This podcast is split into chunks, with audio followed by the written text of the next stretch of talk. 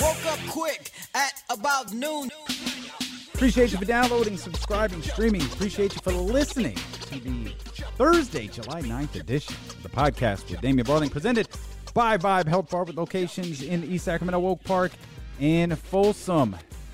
And big shout out to everybody who ordered a T-shirt. Man, I was uh, I got a nice little text message uh, from Donnie, the dude who runs. Uh, he's he's the creative mind. He's the creative genius, if you will, uh, behind the Dope Ones apparel line. And uh, he sent me a nice little text message saying quite a few orders uh, came in on the first day of sales. And I'm not talking about yesterday when we promoted it on the show. I'm talking about the day before when we were promoting it uh, just on social media. So everybody who ordered uh, a T-shirt, man, thank you for that. I promise there are going to be more designs on the way. There's still plenty. I mean, they're made to order, man. So if you want one, go get one. TheDopeOnes.com. You'll see the Damien Barling collection. I know it's it's actually quite stupid. There's the Tupac collection. There's the Kobe collection.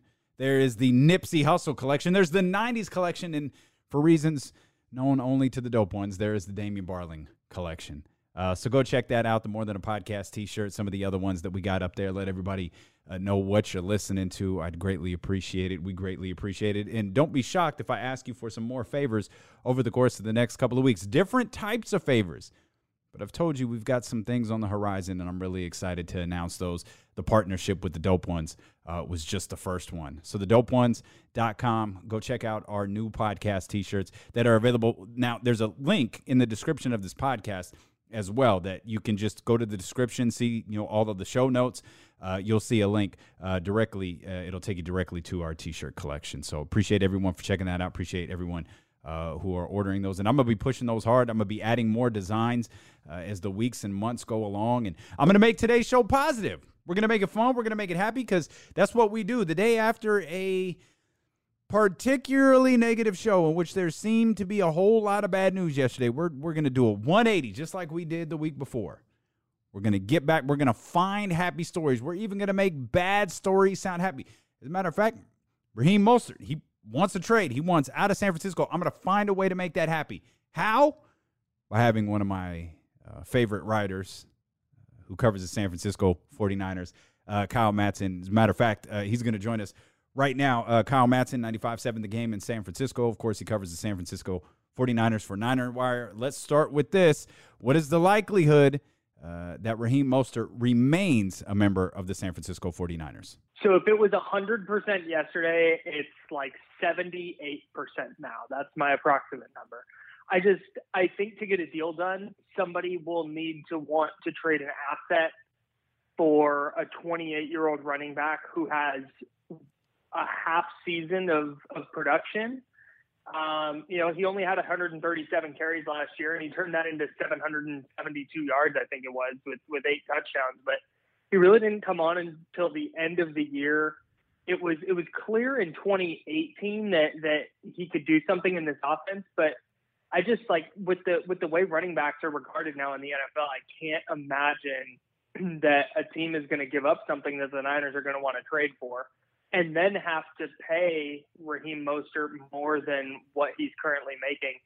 And at that point, the Niners hold all the cards, um, and Mostert can, you know, uh, either stick around or or sit out and not get paid anything. So it, will be it'll be interesting to see, but I do think he winds up sticking with the 49ers. The the rift between the two sides is over like two million ish dollars so I, I, I think they, they figure out a way to get that done. Yeah, it doesn't seem like very much. He's the fourth highest paid running back on the San Francisco 49ers, which is really yeah. an amazing statistic. Yeah. Yeah. But I'm flashing back. As soon as I read the story, as soon as I read, read all of your stuff on Niners Wire, I, I was flashing back to a, a conversation you and I were having about, I think it was Le'Veon Bell, but I don't really know. I can't remember who it was. But I remember I presented a scenario to you that involved a running back. And again, I'm going to assume it was Le'Veon Bell. And you were adamant. They will not, they being Kyle Shanahan and, and, and John Lynch, they will not pay big money for a, a, a running back. And Mostert isn't asking for big money, but it feels like this this is a position that they just don't budge on. Yeah, a, a little bit. They they kind of go with this running back by committee approach, and it's been a little bit like this since, since Mike Shanahan's days in Denver. I mean, there there's just a, a, a list of running backs that uh, went for a thousand yards and then you never hear from them again. And Kyle Shanahan's had similar success. And what the Niners have done is just kind of continued to put together uh, a group of running backs out of undrafted free agents or somebody like Tevin Coleman, who is a, a late free agent signing They've used one draft pick on a running back since Kyle Shanahan got there in 2017, and uh, that was Joe Williams in the fourth round of the 2017 draft. He never even played a snap. So they know they can produce a running game with like you and I. So I, I don't I don't think they're gonna they're gonna bend over backwards to find two million dollars for Raheem Mostert, but if they're restructuring a deal and can find a way to, to free up that two million bucks and, and throw it Mostert's way, I think they'll do that, and and I do think that that's kind of how this this whole situation winds up. Yeah, so there's there's a lot here to dissect. He he being Raheem Mostert, he has no leverage in this. He, no. You know, even at two and a half million, he has no leverage, and I didn't feel like his agent's strategy was the soundest. Yeah, they they, being Mostert and his agent signed a three year deal last year I think it was for 8.7 million. He got paid to be a special teams ace, which is what he's been through the first four and a half years of his career. And then he had a good, we'll call it 10 game stretch. And now, now his agent wants him to be paid like like a, a top running back, and I just don't think, I don't think that that I, I say a top running back, like the Niners' top running back. And while I do think he's their number one guy, I don't like I don't I, I agree completely with you. I, I don't think that he, he went about this the right way really at all. Like the Niners are looking at it like uh, Mostert is excellent as a runner in this scheme, but he caught check this out. He caught 14 passes last year, which is which is not a lot. Um, he had two drops, and of his 180 yards, 152 of them came after the catch, which means Ooh. There's a lot of screens and a lot of like short throws that, that he just took off on. Yeah. And Shanahan requires a running back who's going to be a little more versatile. And I don't think Mostert is that. It's like if he's on the field, they're very likely running it. He's not a great pass blocker. He's not a great pass catcher. And so I think the Niners are kind of looking at it and going, well, Tevin Coleman's getting paid because he can do all this stuff. You're a really good runner. Um, so I, I totally get where the Niners are coming from. I get why Mostert wants to get paid too. Like, get your money, man. I'm not going to fault him at all. But like I said, he's 28. He's uh, has half a year of, of great NFL production and a really great NFC Championship game to his name. And I understand why the Niners are looking at it and going, no, like, we'll, we'll, we're good. If you produce again, we can talk. But uh, I, I, totally understand why why the 49ers are kind of looking at him and, and, and balking as well. Yeah, and you that was a great point that you brought up, and I'm glad you did because I, I, I, do want to be fair to this. We talk about NFL contracts all the time, and obviously we spent a lot of time talking about them this week. You've got to strike while the iron is hot, and you alluded this uh, to this a moment ago without the specific numbers. His run in the postseason was 336 yards, five touchdowns in the three games. So, it, like, it, his iron's probably not going to get any hotter so go ahead and you know see what you could do with it. And I, I, guess it's the old line: shoot your shot, man. See if you can get anything out of this, even if it's not a two million dollar raise. Maybe you don't get up to the highest paid uh, running back on, on, the San Francisco 49ers, but if if if you bump up a million and a quarter or something like that, hey, that's a win, and and and and, and you take it as a 28 year old running back. It's a little bit of a risk for for his his agent too to yeah. kind of go about it this way. Yeah. Because like if they go explore the trade market and everyone's like thanks no thanks, mm-hmm. uh, they're in a really tough spot. But that's that's that's going to be interesting to see down the road for sure. The first thing I did when I saw the tweet was look up his agent because I wasn't when I saw the tweet I was like, okay, who is this person representing? It was like, oh, that's his actual agent. Like I'm I'm not as familiar with him. And I am looking at this like, oh, what's a bold strategy, Cotton. Like you you do that if you're a certain you know, certain agents get away with that. But when you're you know no disrespect, but when you're kind of on the lower tier of agents, that's not the soundest. Right. That's yeah, not not the soundest, uh, especially for a team uh, coming off of the Super Bowl. Uh, do we ever see Jerick McKinnon take a snap for the 49ers? Maybe. That's why you're the best, Kyle. That's at 95 7 the game man, in San welcome. Francisco for solid stuff like that, baby. Yep. uh, okay, so so the the cat the the mo- the obvious caveat here is if he's healthy, right? I think if Jerick McKinnon is 100% and he's healthy and he is back to the player or 90% of the player he was in the Niners signed him, I think he takes a lot of snaps for San Francisco because of what I just mentioned with Raheem Mostert. Like, you need to be able to to catch passes and Yeah. line up in the slot or line up out wide and play multiple positions as a running back in Shanahan's offense. And that that was the value of McKinnon. That's why they overpaid him to come to San Francisco because he was supposed to be like the focal point of their offense. In 2017 or, or 2018, excuse me, their offense is going to revolve around Jerick McKinnon. And then he gets hurt a week before the season starts. And that's why they tried to get him back last year. I think they might have rushed him back a little bit. And that's why they tried to rush him back last year because this is supposed to be a guy. It's why they restructured his deal to get him back this year. Like they're giving him all these chances because they think he can be really effective in this offense. So, like I said, if he's 90% of the player he was, I mean, he's coming off two ACL surgeries. So we'll have to see what, what his explosiveness is like. But if he's there and his off-season workout videos show that he is, and we all know that off-season workout videos are, are good things to rely on, uh, I, I think he'll be a, a legitimate factor if, if he's healthy. But if he's not, then obviously um, he, he may never play it down for the 49ers. Okay, it's fun talking about football and all of that silly stuff. Let's crash back down to reality. I'm sure you saw the email that went out to San Francisco 49er fans. Let's start with the most elementary question Do you think we see professional football this year? No, I, I, I really don't. Like you just see, you see the issues that MLB is having. Like I'm going to take the A's specifically because they're my favorite team. Um, they had their tests for their intake tests for position players. Uh, they never went to the lab they were supposed to go to. Like they took the test and then they were sitting in San Francisco for extra days, and so the team had to delay the start of their workouts. The Angels had their testing people not even show up; they had to administer their own tests and send them out. Uh, the Cubs have been talking about how they got tested on Sunday and then didn't get tested again for another week. Like Major League Baseball is having a ton of issues with their testing. Uh, the NFL doesn't even have testing protocols in place yet, and they're supposed to be in training camp with 90 plus players. Even if they, Adam Schefter reported that they're thinking about cutting back training camp rosters. So let's say they do a drastic cut down to 70.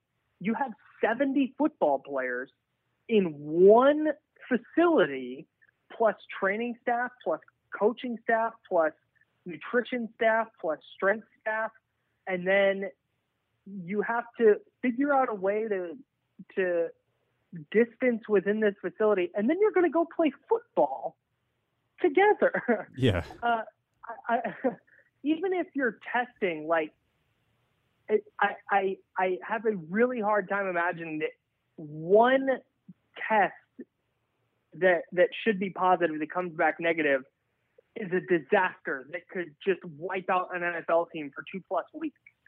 And two weeks is like the minimum. There, there are people. The the Cubs pitching coach Tommy Hottovy got COVID nineteen and talked about how it took him 30 days to get a negative test, Ooh. and it took him like two and a half weeks to feel normal. And so, so just to say, oh, they're out two weeks and they're fine, like not necessarily. Yeah. Like football is brutal on your lungs, and so is this disease. And if um, if you're not asymptomatic, you could have a real problem. So all that is to say, the Niners are supposed to start training camp in three weeks, and their building's not even open yet, and they have all these obstacles to clear. I just, I, I, I, I don't know how they get teams ready.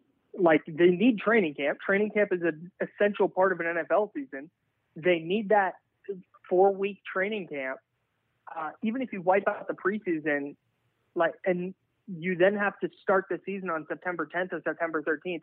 I just don't. I, I with the way things are trending, I don't know how that happens. Meanwhile, I, I, just I don't. Meanwhile, the Brain Trust, and I use that term incredibly sarcastically, in Baltimore is planning on having about 14,000 fans at their stadium this year. So that's uh that's where we are at, ladies and gentlemen. We have one team sending out emails saying, "Ah, we're not going to make a decision yet, but hey, don't count on being on Levi Stadium." Meanwhile, the Baltimore Ravens are like, "Yeah, of course we're going to do this. Why wouldn't we?" And and and perhaps strangest of all, we still have not heard from Jerry Jones. That's strange. Jerry Jones avoiding speaking when the proper thing to do is speak out against racism and police brutality doesn't shock me. Hey, if you don't speak out, you can't be accused of lying. I'm pretty sure that's where. Really strong point. Pretty sure that's where Jerry's at. He, I didn't say anything about Black Lives Matter. I ain't going because Jerry would be the first one to go out there and say all lives matter. Like you, you already oh. know. He, he he's probably yeah. he's probably got like the the the the throwback cowboy jerseys with the. Oh, this is what we're gonna wear this year, guys. It's what we're gonna wear on Thursdays. It's gonna say all lives matter on the back. In the crowd in Texas, the, the, that's not there. The colorless well, rush jersey. Dear God, Kyle Madson, for goodness sakes. Sadly accurate. Do we crown a champion in a major sport this year? Yeah, I think I, I think so. I, I I don't think it'll be smooth sailing. Um, I think the NBA probably has the best shot, but I I I I think to get there, it's going to be a, a very rough road. Where by the end of it, uh, you know, the the Bucks win Game Six of the finals and it's all over. I feel like it'll be more of a sense of relief for everybody than oh, for sure. like excitement that that a team won the championship. So uh, I, I I think we get there, but I I think it'll be uh, maybe not as awesome as as we want it to be. Well, I no, I think it'll be great. Like I don't think it's going to take away from the moment. I think it'll it'll just be. I think I think you you said it perfectly. It'll be relief, like, oh, we made it, and if they make it, there. I mean, the NFL is going to think, okay, if they got through it, we can get through it because we're the right. NFL. And you're everything that you talked about earlier about having hundreds and hundreds of people. Well, okay, slight exaggeration, but a hundred plus people, maybe even two hundred people in a training camp you're logically thinking the NFL doesn't think like that. The NFL thinks money and they think dollar bills and they think they got enough money. They could just throw it at the problem. Well, we're just going to throw more money at this COVID problem and it'll be fixed. Like I think that's the way the NFL operates. I I'm trying to envision a scenario where a game is not played that uh, I know you just said the day, this that Thursday in September. Eh, but barring, yeah, I, a, think, a, I guess, a massive outbreak, uh, you know, amongst players would do it. But I feel like that. Oh, sign practice, guys. We got to get this game on the air because we need to make that billion dollars.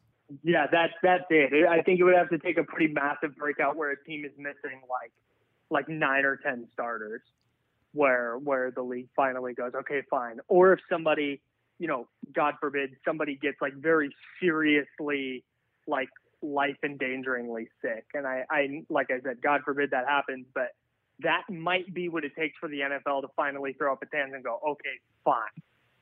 Um, because I mean, money is, is ultimately what matters here for, for these leagues. As as much as we want to think the players come first, I, I, I don't. I'm I'm not certain they're going to.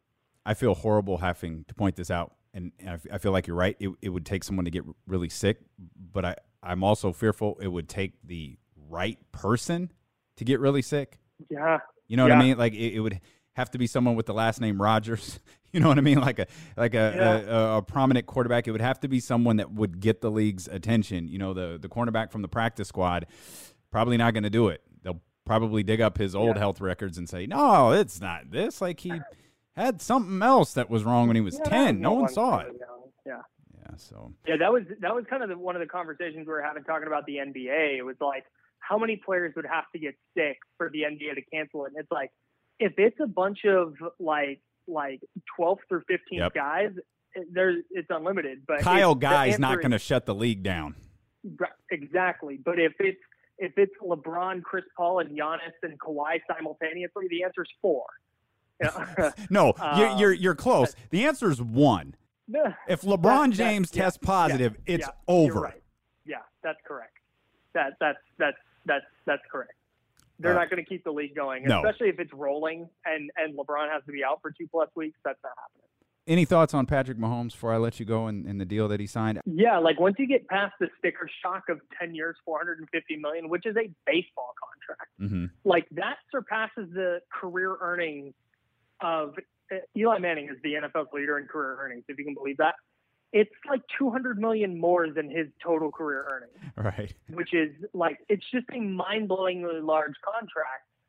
But what you said is correct. Like when you get down to it, if the cap continues to rise the way it, it kind of has, and I don't think it will the next year or two because COVID is going to throw off the league's revenue so much.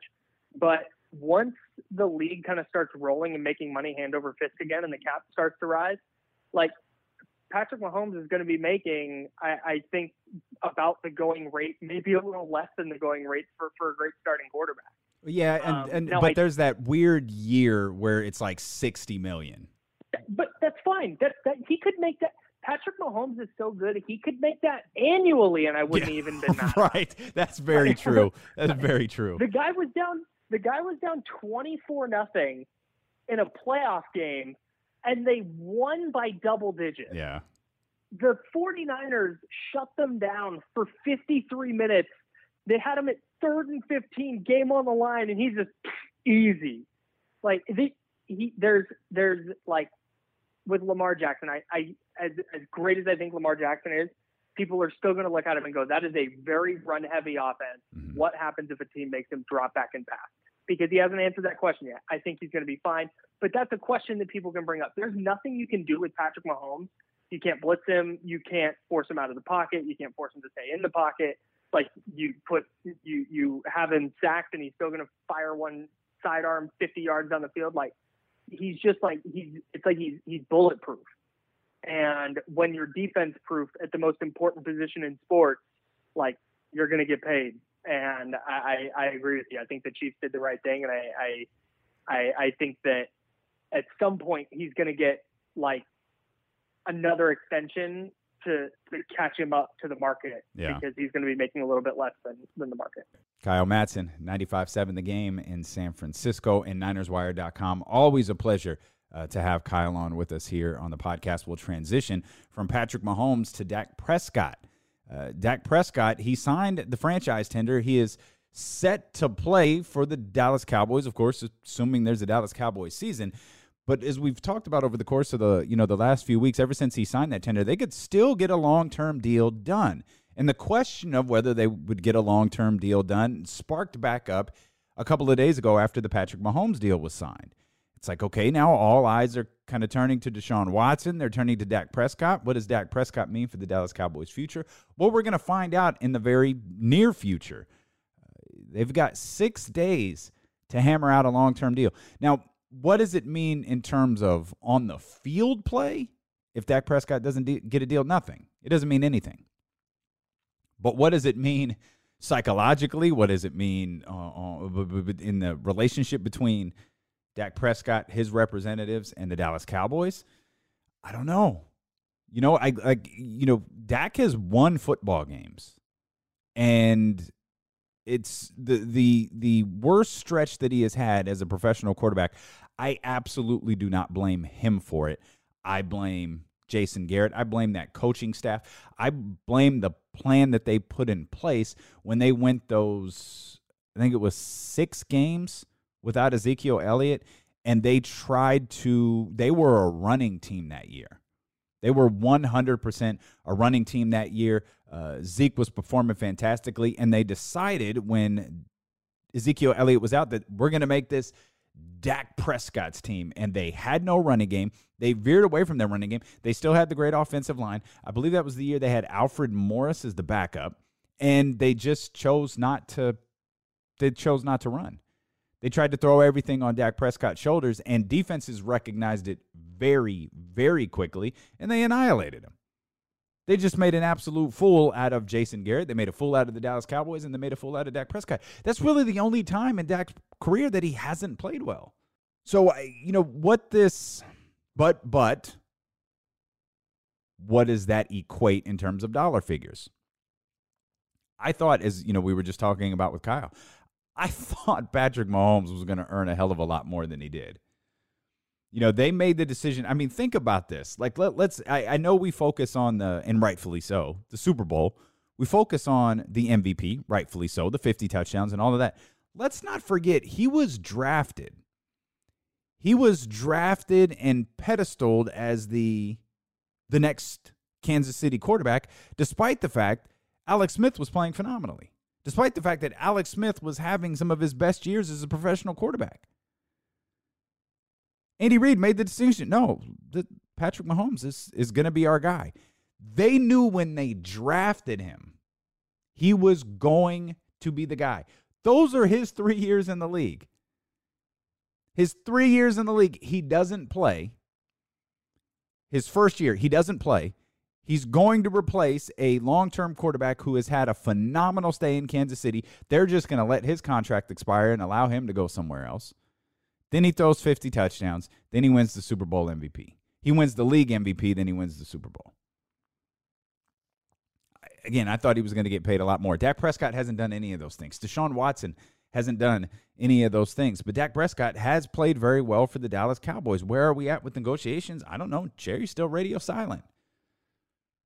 Talking about a moment ago with Kyle, we ain't heard from him since George Floyd died. This is the longest stretch in which Jerry Jones has not been in the NFL news.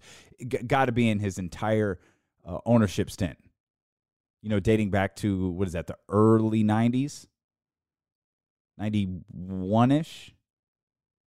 Maybe 90? Like it's this is the longest stretch that we've gone without hearing, uh, without hearing from from from Jerry Jones. But at that same point, that's not necessarily a bad thing. We haven't heard from Jerry. We haven't heard from Stephen. I don't think we've heard from Dak Prescott's agents either. So maybe that's a good thing. Maybe they're actually trying to hammer out a deal.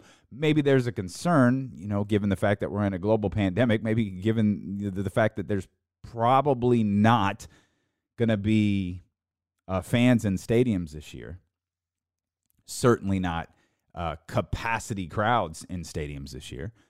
Maybe they're looking at it like, oh, maybe it's just better. Not that it's really that much cheaper for Dak Prescott to play on a on a franchise tag.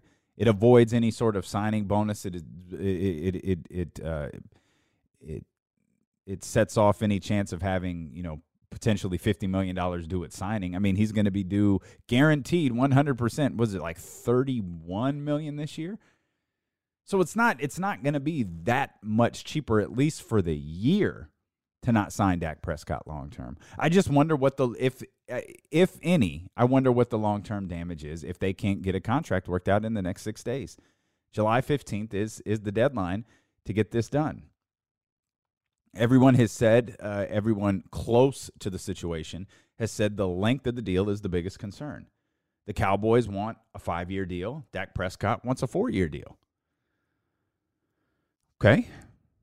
And, and, and we all know five year deals, four year deals. I think what we're talking about here is Dak Prescott wants a real four year deal that assures him that he is the quarterback with guaranteed money for the next four years. Now we see that the Cowboys want a five year deal. We don't know how much of that is actually real. And we also don't know the changes in the salary cap. We also don't know. And I think the salary cap is probably going to drop next year. I think. And you know, this NFL, man, it's it's hard cap. It's hard cap. So you got to figure out what you're going to do with your quarterback and you got to figure it out uh, right away. So 31.4 million is the tag if the two sides can't come to an agreement uh, on July 15th. There's no threat of this. This isn't a Le'Veon Bell situation. Dak has already signed the tender. He's not going to sit out. He can't sit out. I mean, he could. He would just accrue massive amounts of fines. The reason he signed the tender is to assure the Cowboys, like, hey. I know we've got Mike McCarthy here for the first time. I know we got new offensive coordinator. We got all sorts of people in here. We've we've got a you know we've we've got to get on the same page because this is all about winning. Like I get that. It's actually a strong gesture by Dak Prescott because the reason people don't sign the tender, it's not only their frustration with not having a long term deal. If they don't sign the tender, they're technically not under any sort of contract. And they don't have to report to training camp. They don't have to report to OTAs. They don't, which, uh, you know, who knows if any of that stuff is even going to exist this year. But they cannot appear at any of that stuff and not accrue any fines.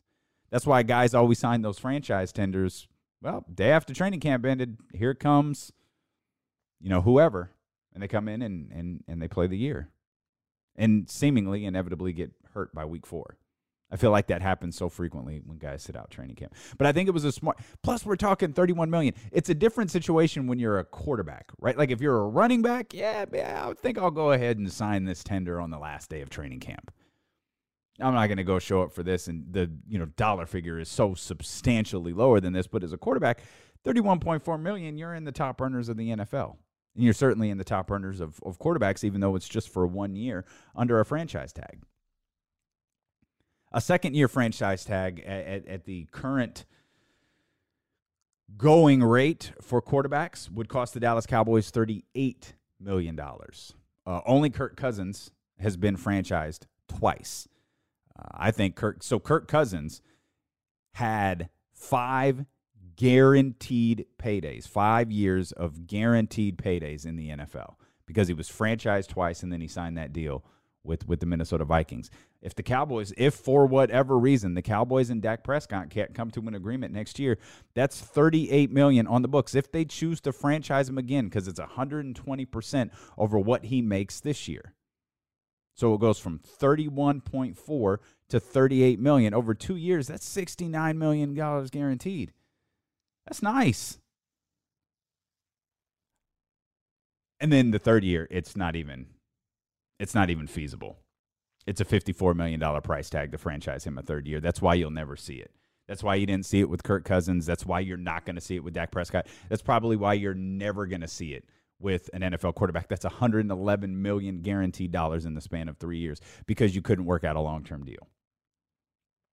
I don't think it costs the Cowboys anything extra uh, if if if they if they franchise Dak another year. I hope they don't. I hope they get him locked up long term. I mean, if Dak Prescott isn't the Cowboys' long term solution at the quarterback position, then who the hell is? Well, what are they going to do? Like, I mean, where Dak Prescott was drafted, you've got to be thrilled with this. Of course, Dak recognizes that as well, and he's looking at it, and I would assume his agents are looking at it like, hey, he's the quarterback of the Dallas freaking Cowboys, and you're a winning football team because of the combination of him and Ezekiel Elliott. Now, you've paid Ezekiel Elliott now pay my client. My client is the reason that your team wins football games. Now, if you think you could throw someone else in there and let all of those defenses key off of Ezekiel Elliott, go ahead. Give it a shot. Let's see how it works out. Uh, sticking in the NFC East before we shift to basketball here in just a moment, uh, the fallout continues for the Washington football team as Amazon became the latest company to announce it would be removing uh, all of Washington's merchandise for sale while the team considers a name change. We had heard rumors that uh, Washington Warriors, I think, is going to wind up being the name.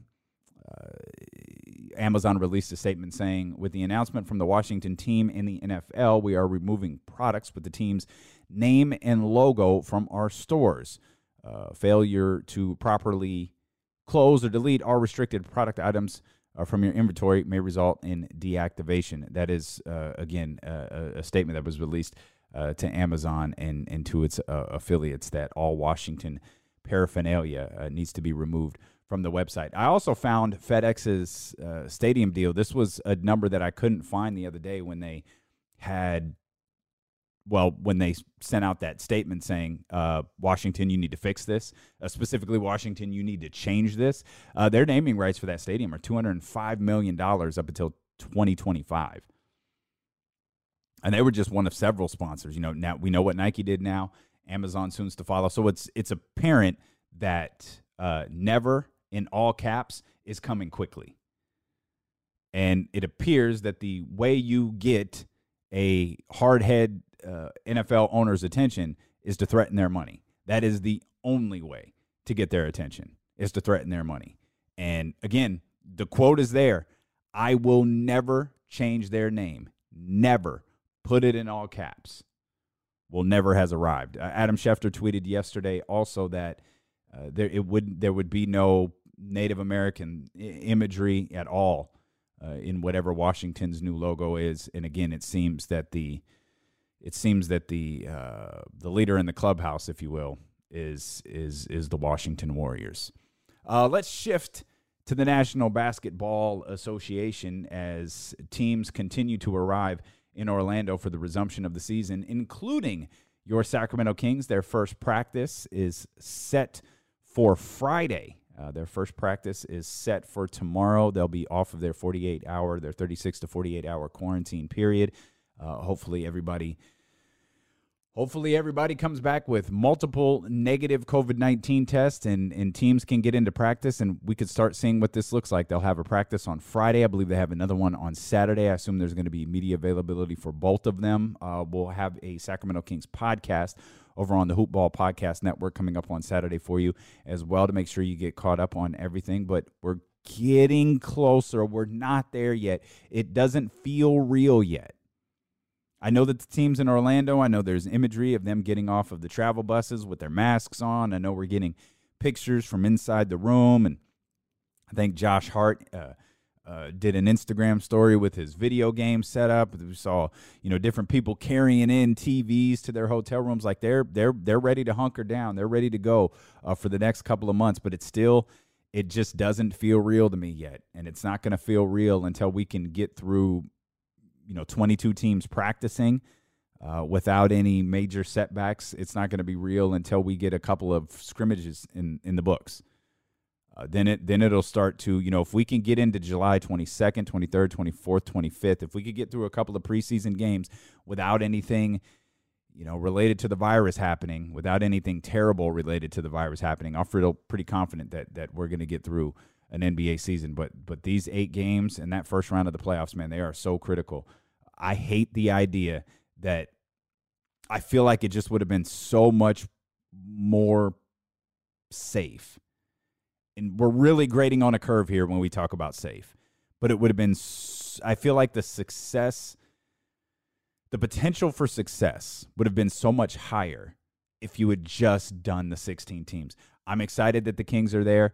Uh, I'm excited that the Ringer continues to ignore them. I'm excited that the Kings have a chance to prove all of them wrong. I'm excited that the Kings were uh, uh, seven and three in their 10 games before the break. I'm excited that they were 13 and 7 in the 20 games before the break. I'm excited that they were better than the Pelicans were, that they were better than the Blazers, they were better than the San Antonio Spurs, and that everybody continues to ignore them. And they have a chance to prove all of those people who are just ignoring them, whether uh, to troll the Sacramento Kings fan base or not. I'm excited that they've got a chance to prove them all wrong. Though, from just a different perspective, I think it would have been much, much safer to only have 16 teams there and and the success ratio or the the the probability for success I think would have been higher. But that's not what they're doing. They're here. There are 22 teams here, and we've got about two weeks before six of them clear out. Okay, let's get through these two weeks safely. Still feels an eternity away, man. It still feels so far away. July 30th. We are three weeks to the day from an NBA game. Should nothing go wrong, three weeks from today, and you heard the clip from Adam Silver yesterday. That is like Adam sounds nervous.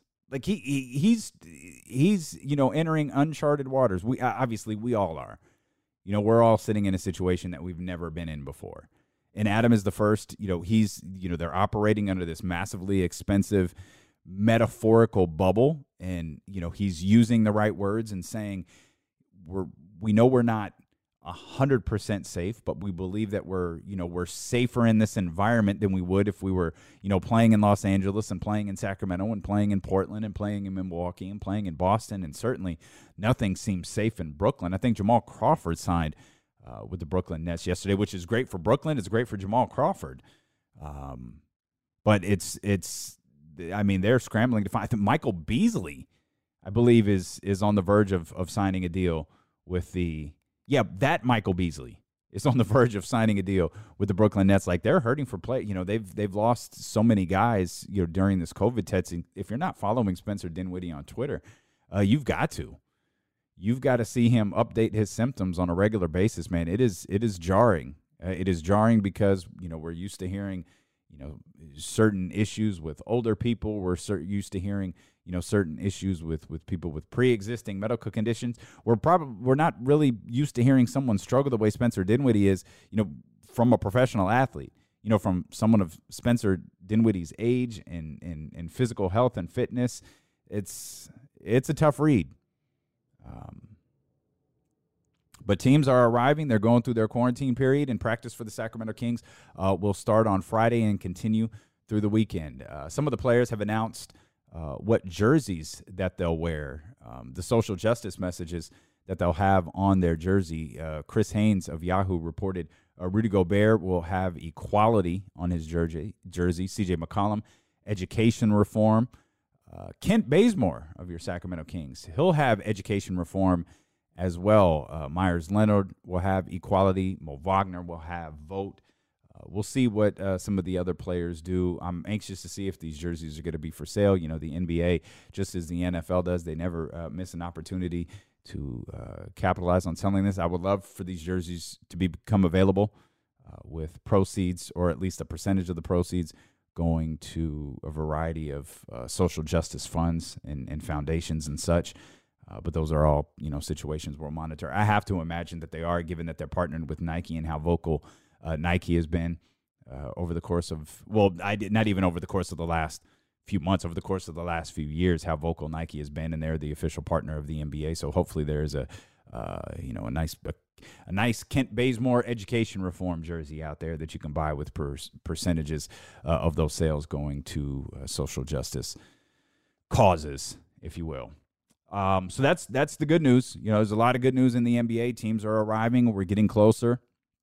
Practices beginning this weekend, uh, but there is a lot of bad news. And I told you at the beginning of the show I was going to try to be as cheerful as possible. Uh, so before we transition into some of the bad news, I want to remind you that the latest episode of Relive is available. Uh, it focuses on the formation of the NWO and the biggest heel turn in the history of professional wrestling when Hulk Hogan, after years of red and yellow, after years of training, saying your prayers, and eating your vitamins, uh, turned heel. One of the most memorable moments in wrestling history. That is available on this very same podcast platform that you're listening to this show on. Relive with Damien Barling. Of course, you can get extra podcast content by heading over to patreon.com slash Damien Barling. Uh, patreon.com slash Damien Barling. You can catch all our episodes of Be Conscious. We got another episode. I'm I have a I had been working all week on an ep- I might I might I'm I'm either gonna put out two or I'm gonna put out like a multi topic Be Conscious this week. I, I had an idea and then I was reading an article about something that happened in Phoenix and it started to change my started to change my tone. I was going to do kind of a more, I don't want to call it lighthearted because it's not funny, but pre- your president has had a hell of a week. And it, most of it was comical. And then I started reading some some other things, and it was like, oh, maybe it's maybe it's not the time for this. And I don't even know at what point this stuff with Trump isn't funny anymore. I, I mean, like, it, and it's not funny like haha funny. It's like funny, holy shit, I can't believe this is happening to us. It's like you have to laugh to keep from crying. I mean, there's there's a lot of things you could call Donald Trump, but he once said he could walk out onto Fifth Avenue, put a bullet in someone's head, and not lose a vote. Well, he has put a figurative bullet in about 120,000 Americans, so we'll find out in November if he's going to lose a vote or not. But there are some things that you look at with all of this stuff going on. He's tweeting at Bubba Wallace, like for God's sakes, he went after the one black dude in NASCAR. Like that wasn't the most transparent thing in the world. And then he went after, you know, Washington and Cleveland.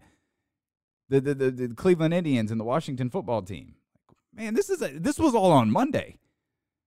Damn, fam, this is a hell of a way to start the week.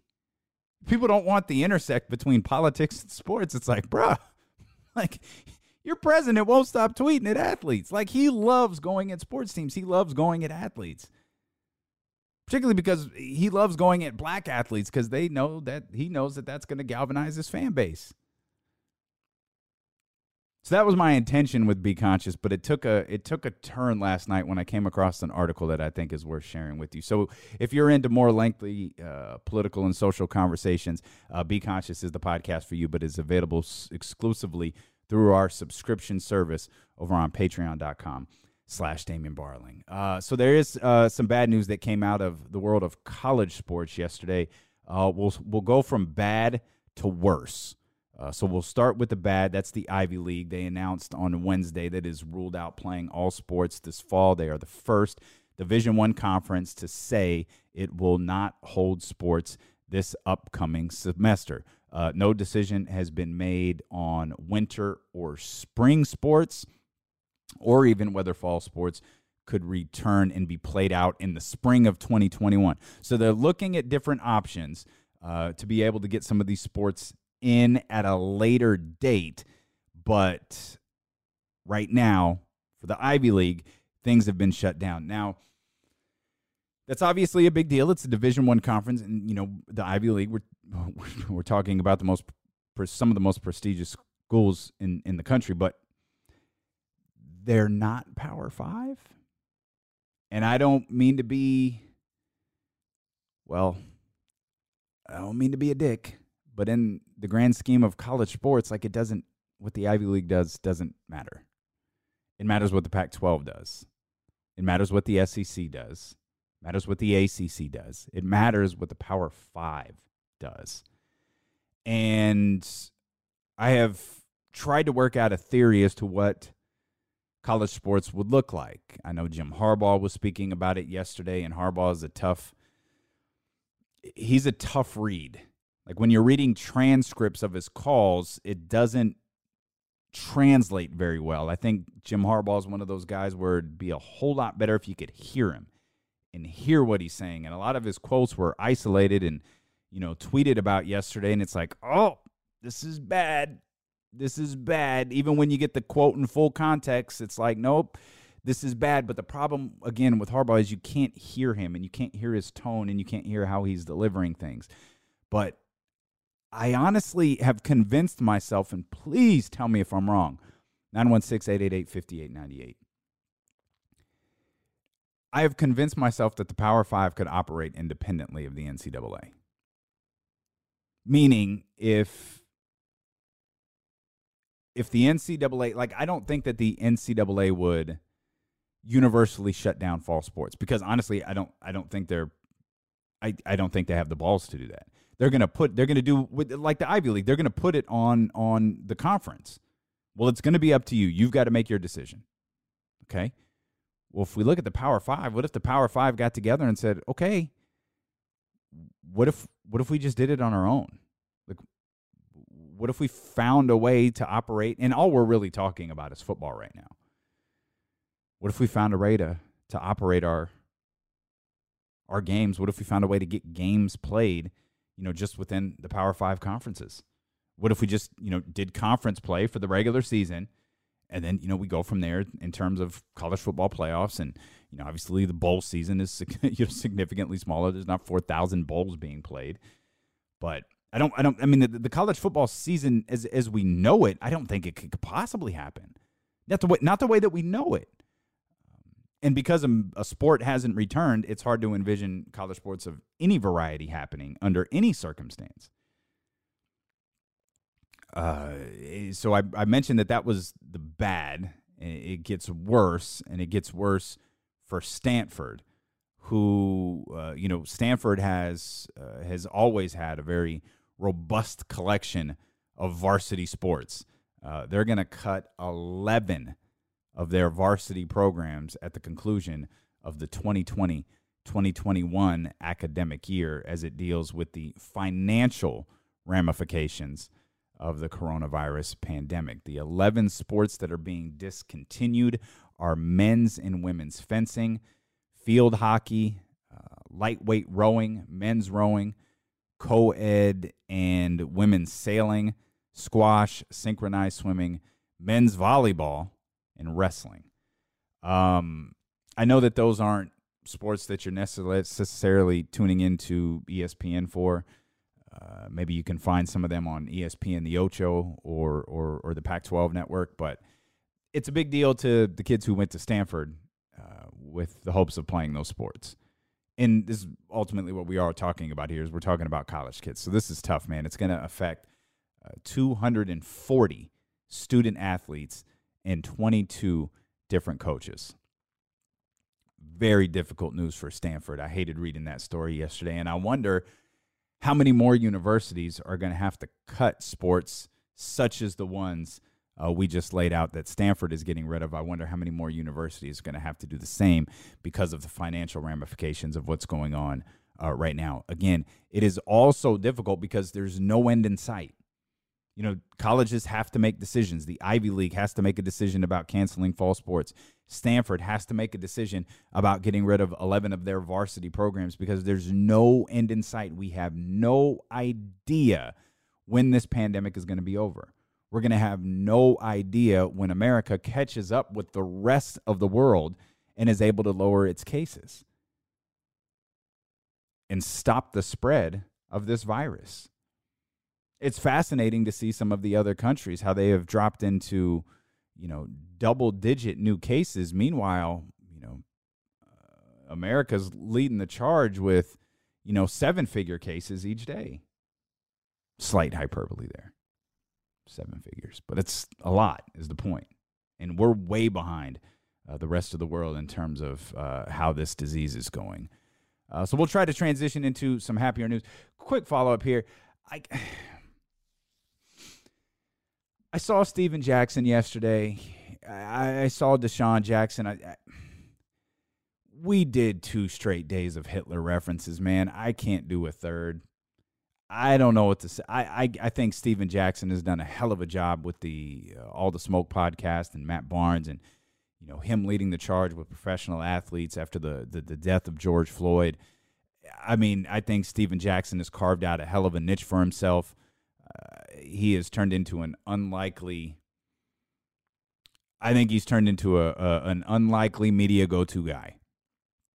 But goodness gracious, man, I, I don't know what to do with these guys who they seem to be talking about Hitler and these anti-Semitic messages. Not have I, I'm fearful they don't know what they're talking about, and so I I can't do it.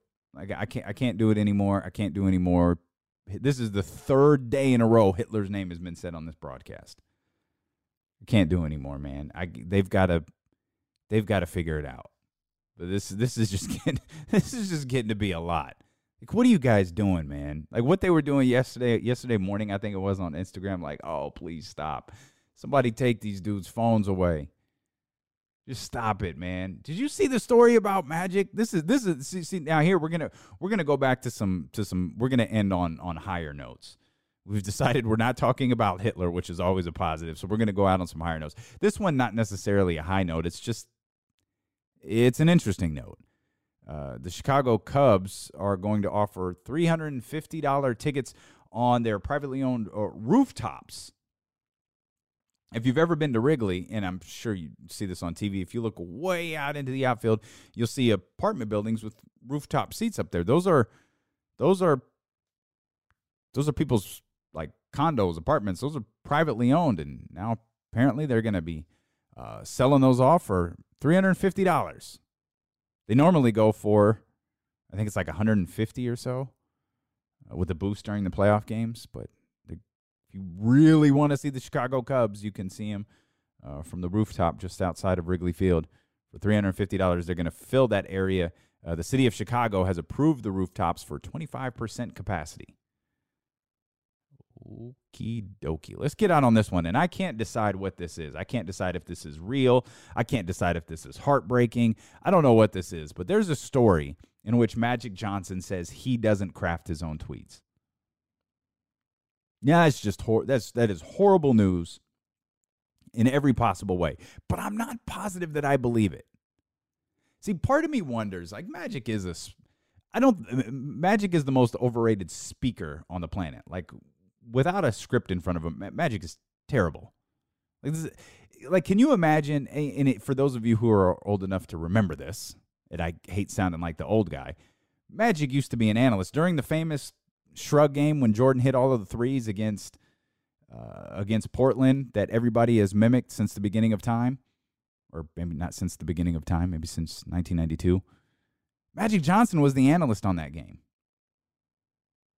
Like if you can't remember, like Magic Johnson as an analyst was quite an experience, and I'm trying to figure out what Magic would be like as an analyst in the social media era. Like Reggie Miller gets ripped apart, rightfully so. Chris Webber gets ripped apart. Yes, rightfully so, but there's a little I think there's a small little caveat to to Webber. and it's his play-by-play guy. I think when you're partnered with a, a play-by-play guy who's kind of mailed it in, makes it really, really difficult for the analyst. That's just my opinion. Chris could do some things better, but I don't think as lowly of Chris Webber as others do. Not that he's good, but I think he can be. But can you imagine what Magic Johnson would be like in the era of social media as a color analyst? And this thing about him not crafting his own tweets is just I just I, I don't know. I can't I can't say well, okay, that makes sense or dude, there's no way. And I part of me wonders if he's in on the joke. And that's that's I think that's the conclusion I came to is that he's in on the joke. He knows that he tweets just the most basic nothing. Like he tweets zero insight. Didn't he say he was leaving the Lakers so he could tweet again? Wasn't that one of the things he was really looking forward to doing? He was going to leave the Lakers so he could tweet again. Not he was leaving the Lakers so he could tell someone to tweet for him. Like, does he? Uh, because he he says, "Well, no, I don't write it out myself. I tell somebody what I want to say, and they tweet it." So does that person interpret what Magic is saying in the most dullest, plain way possible, and then tweets it out to the world? I don't believe. I don't believe any of this. There's one of two things happening. Magic tweets himself, and he's just he just does, and I don't know why he would. But I don't know why he would like. Why would he lie about it? Why would he say someone else does it if he does it? That's uh, I, maybe the more likely scenario is Magic is in on the gag, and that's all. that's what I really think is happening. Is Magic is in on the joke. He knows we poke fun at his tweets. He saw us poke fun at his tweets, and so he just ran with it. He's like, oh, "Okay, this is this is my gimmick now. I got it. Thanks, Magic. I'm just gonna tweet out the most basic shit possible, and that's gonna be my Twitter account." That's what I'm settling on. Is Magic is in on the gag because I just I don't like the scenario where he's telling someone else to tweet for him, and that person is putting together the dullest tweet possible. LeBron James, the Lakers have a better chance of winning if LeBron James is healthy. Like, can you imagine that for a second? Like, Magic conveys, hey, hey, Twitter uh, intern, Twitter uh, employee, come here. I got, I, I got, I, I, I just had this really profound thought. I want you to tweet this. Get your phone out. The Los Angeles Lakers have a better chance of winning if LeBron James and Anthony Davis are healthy. Hit send. Come on. And and wouldn't it be the Twitter employees job to say, "Hey, Earvin, you you want to throw in anything else? Anything you want to say about like LeBron's game or AD's game or you know, maybe you want an X factor to throw in? No, no, no, no, no, no. No, no, no, no.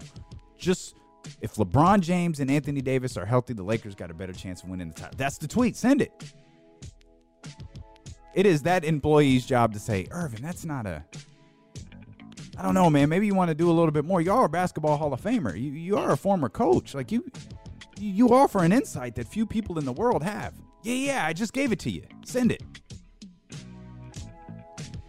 I appreciate you so much for tuning in, man. As always, thanks to Kyle Madson for joining us here. Uh, also, more content, patreon.com slash Damien Barling. You want to grab your podcast gear, check us out on thedopeones.com. Uh, the Damien Barling collection is available there for you. Uh, thedopeones.com. Get your More Than a Podcast t shirt. Uh, get your Be Conscious t shirt, your Relive t shirt, your Hoopball t shirt, all of that stuff. You'll see it. Go take a look at it, if nothing else, and check out the rest of the website as well. Check out all of the fantastic merchandise that the Dope Ones put together. Again, that is thedopeones.com. We appreciate you so much for being here. We will see you tomorrow on the podcast with Damien Barling.